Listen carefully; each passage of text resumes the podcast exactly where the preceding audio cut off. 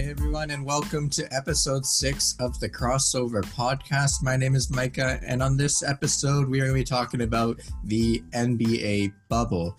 Just my own opinions on everything, whether it comes to their food, their accommodation, um, training environment, everything in between. I'll be going over and uh, giving you my personal opinions and and some winners and losers for for the bubble.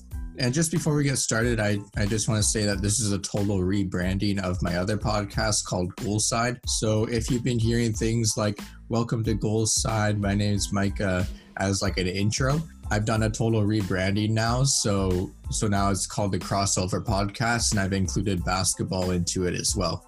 Um, the reason for that is is just because originally I wanted to make a soccer and basketball podcast, but I didn't know at the time a, uh, a catchy name or or just a good way to put the two sports together. But now I finally uh, made the artwork and made a good name. So um, yeah, this is this was sort of the original plan, but it just didn't go that way. And and so now i've i've incorporated both sports together and and i'm super excited to to do this. So yeah without further ado let's move on to episode number six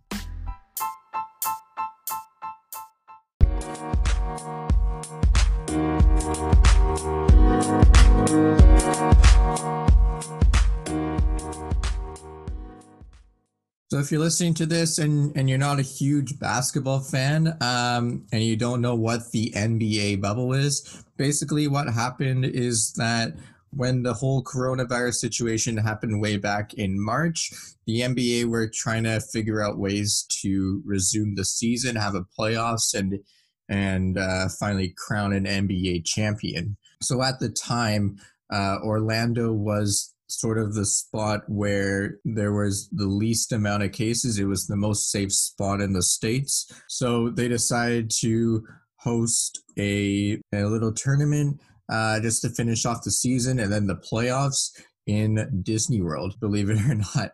Uh, yeah, it's kind of weird, but um, the NBA NBA are, are trying to trying to do the best they can in in these situations. So the NBA bubble, it's a closed environment where the players, staff, and trainers live, practice, and play all of their games.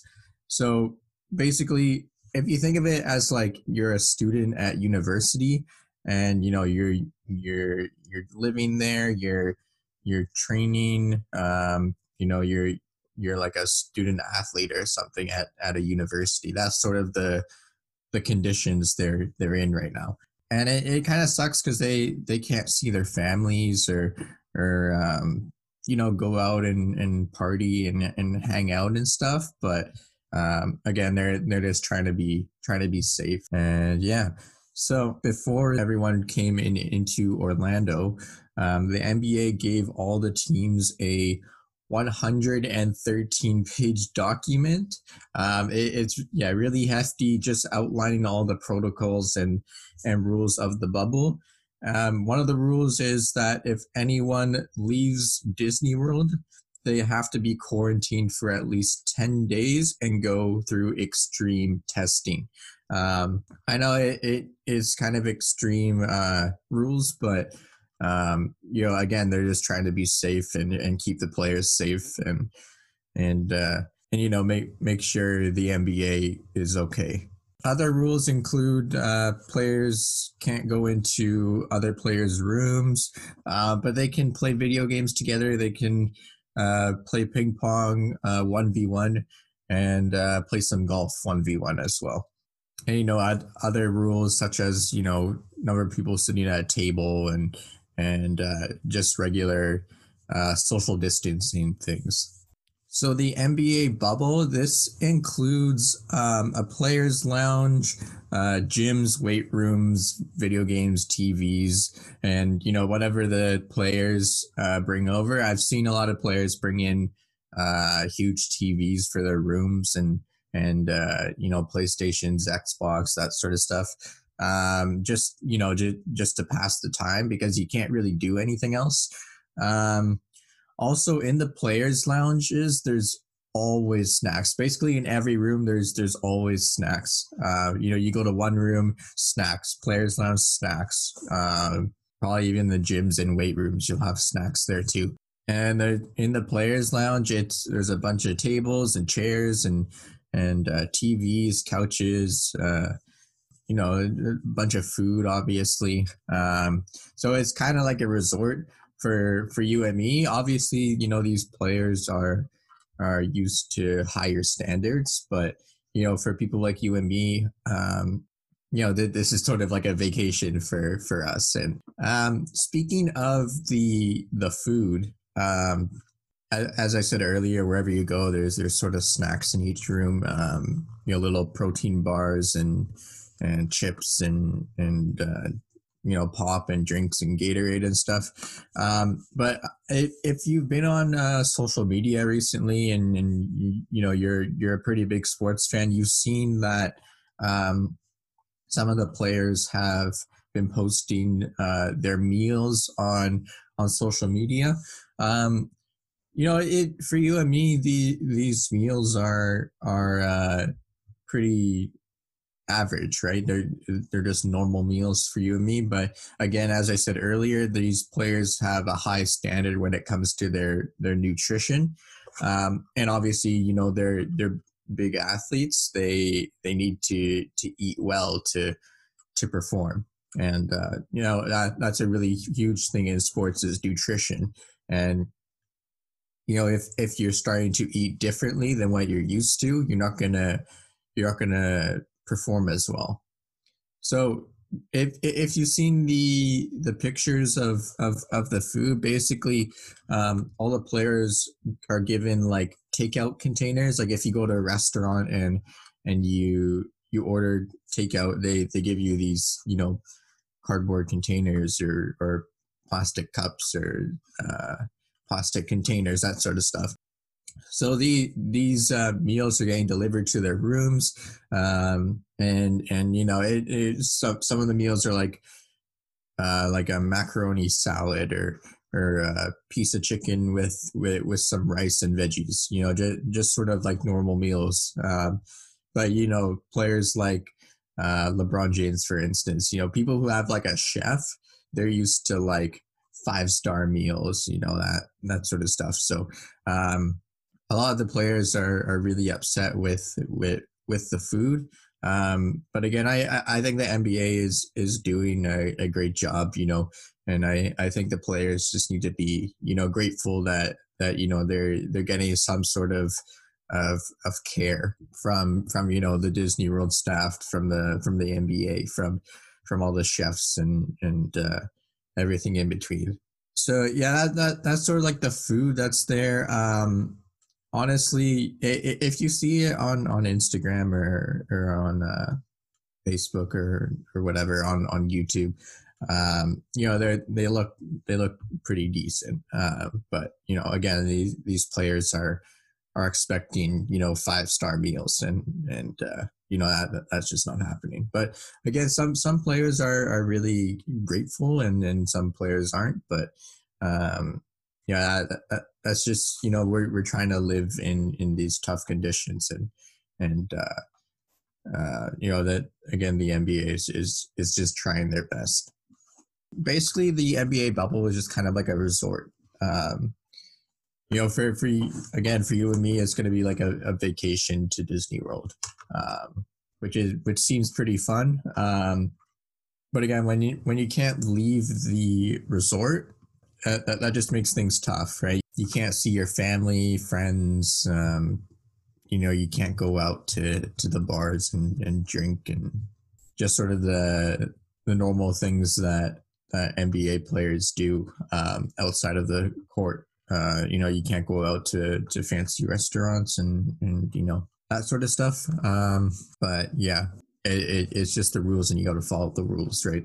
Now, before we get into the winners and losers of uh, the NBA bubble, uh, I just want to say that at the time, Orlando was the safest spot in the states, but now it's the um, most infected. Uh, so I, I mean, you can't all the players are in Orlando, and and you can't really go back now. But um, that's just a thing to consider for for the future of of the NBA, and especially for the future of this season, as uh, you know, teams are going to be starting to play um, in the next couple weeks. They're starting to train right now, but um, they're going to have these uh, seeded tournaments uh, to make to see who's going to go to the playoffs or not. Um, because when the NBA stopped, you know, there's some teams that played 50 games, or some teams that played 47 games, and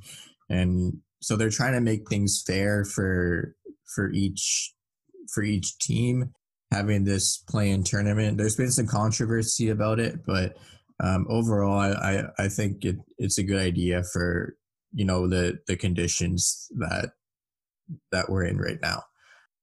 Now to finish things off, I'm just going to talk about my winners and losers of the NBA bubble. So my winners of this is the Washington Wizards. Um, John Wall, he's been injured for a whole year now. Um, and based on his timeline, he's supposed to be returning now, um, which is great for the Washington Wizards as they did get an invite to the NBA bubble.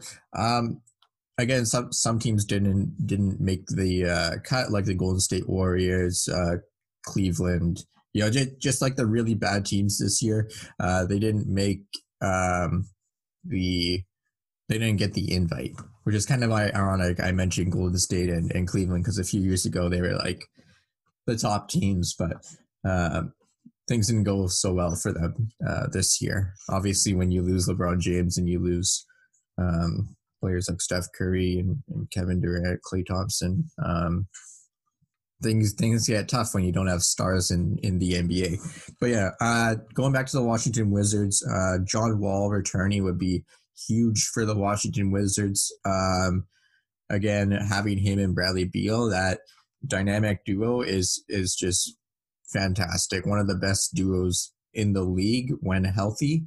So yeah, Washington Wizards are are the first team, and the second team uh, I'd consider winners are the New Orleans Pelicans. Now they have huge young stars like Zion and Brandon Ingram, and they at the time when the NBA shut down is when the Pelicans were outside of the playoffs. And they, they were fortunate enough to, to get an invite. And now Zion returning as he was injured the first half of the season. Um, getting getting him back and and you know getting time for him to get healthy um, he'll he'll be a huge asset for for New Orleans. And and we've already seen already I think that one time against the uh, the Spurs he hit like five threes in his first game. And uh, yeah he's he's just an unbelievable athlete. He'll and with, with him healthy it, it it's going to be really scary for other teams especially a team like Memphis where they're in that eight spot, but now it, they're they're kind of up in the air. Uh, they got to play all these uh, these teams in the Western Conference, like New Orleans, like uh, San Antonio, Phoenix. My opinion, I think New Orleans will get in to the playoffs if uh, you know none, none of them test positive for for the virus or or um, especially their big stars like Brandon Ingram and and Zion and Lonzo uh, Jrue Holiday as well. Very underrated player. Um, but yeah, they New Orleans has got some great assets, and and uh, when they're all playing together, it, it's really hard to to beat them. Another winner, I'd say, is is the whole NBA. I saw an article where um, if the NBA didn't have a playoffs, they'd lose nine hundred million dollars in just TV revenue alone. So having this bubble, having a playoffs is huge for the NBA, especially with all the teams and, and just the league in general losing so much money. You know, having all this TV revenue from from the playoffs, from this uh, whole play-in tournament, um, it, it just makes the NBA more financially stable. Even though like 900 million isn't a whole lot to what the NBA is is worth, how much they they need for for financial stability from uh, I guess like in economic terms, break even point. Um, but having you know some sort of money back in into the league helps a whole lot, especially over you know the last few months of of not getting revenue from from ticket sales, from TV, from uh, merchandise, um, and then going on to the the losers of the whole um, NBA bubble in Disney World is just all the teams participating. I think that it, it, it's really tough conditions for them and and uh, for all the teams and players and staff, everyone. And and we've already seen players like Russell Westbrook and Jokic getting tested positive for for the virus. And when when you have players of that caliber getting tested positive, it, it it affects obviously their their teammates, um, Nuggets and Rockets, but also it, it just doesn't make the other teams feel that safe, right? The the NBA again is is trying to do their best. So yeah, that's all I got for this episode. Thanks a lot for tuning in. I know it was really brief, but um, I thought it was really important for me to talk about my opinions on on the return of the NBA and and the steps they're taking to to make things the best they can and and return their season. So yeah, thanks a lot for listening and I'll see you next time.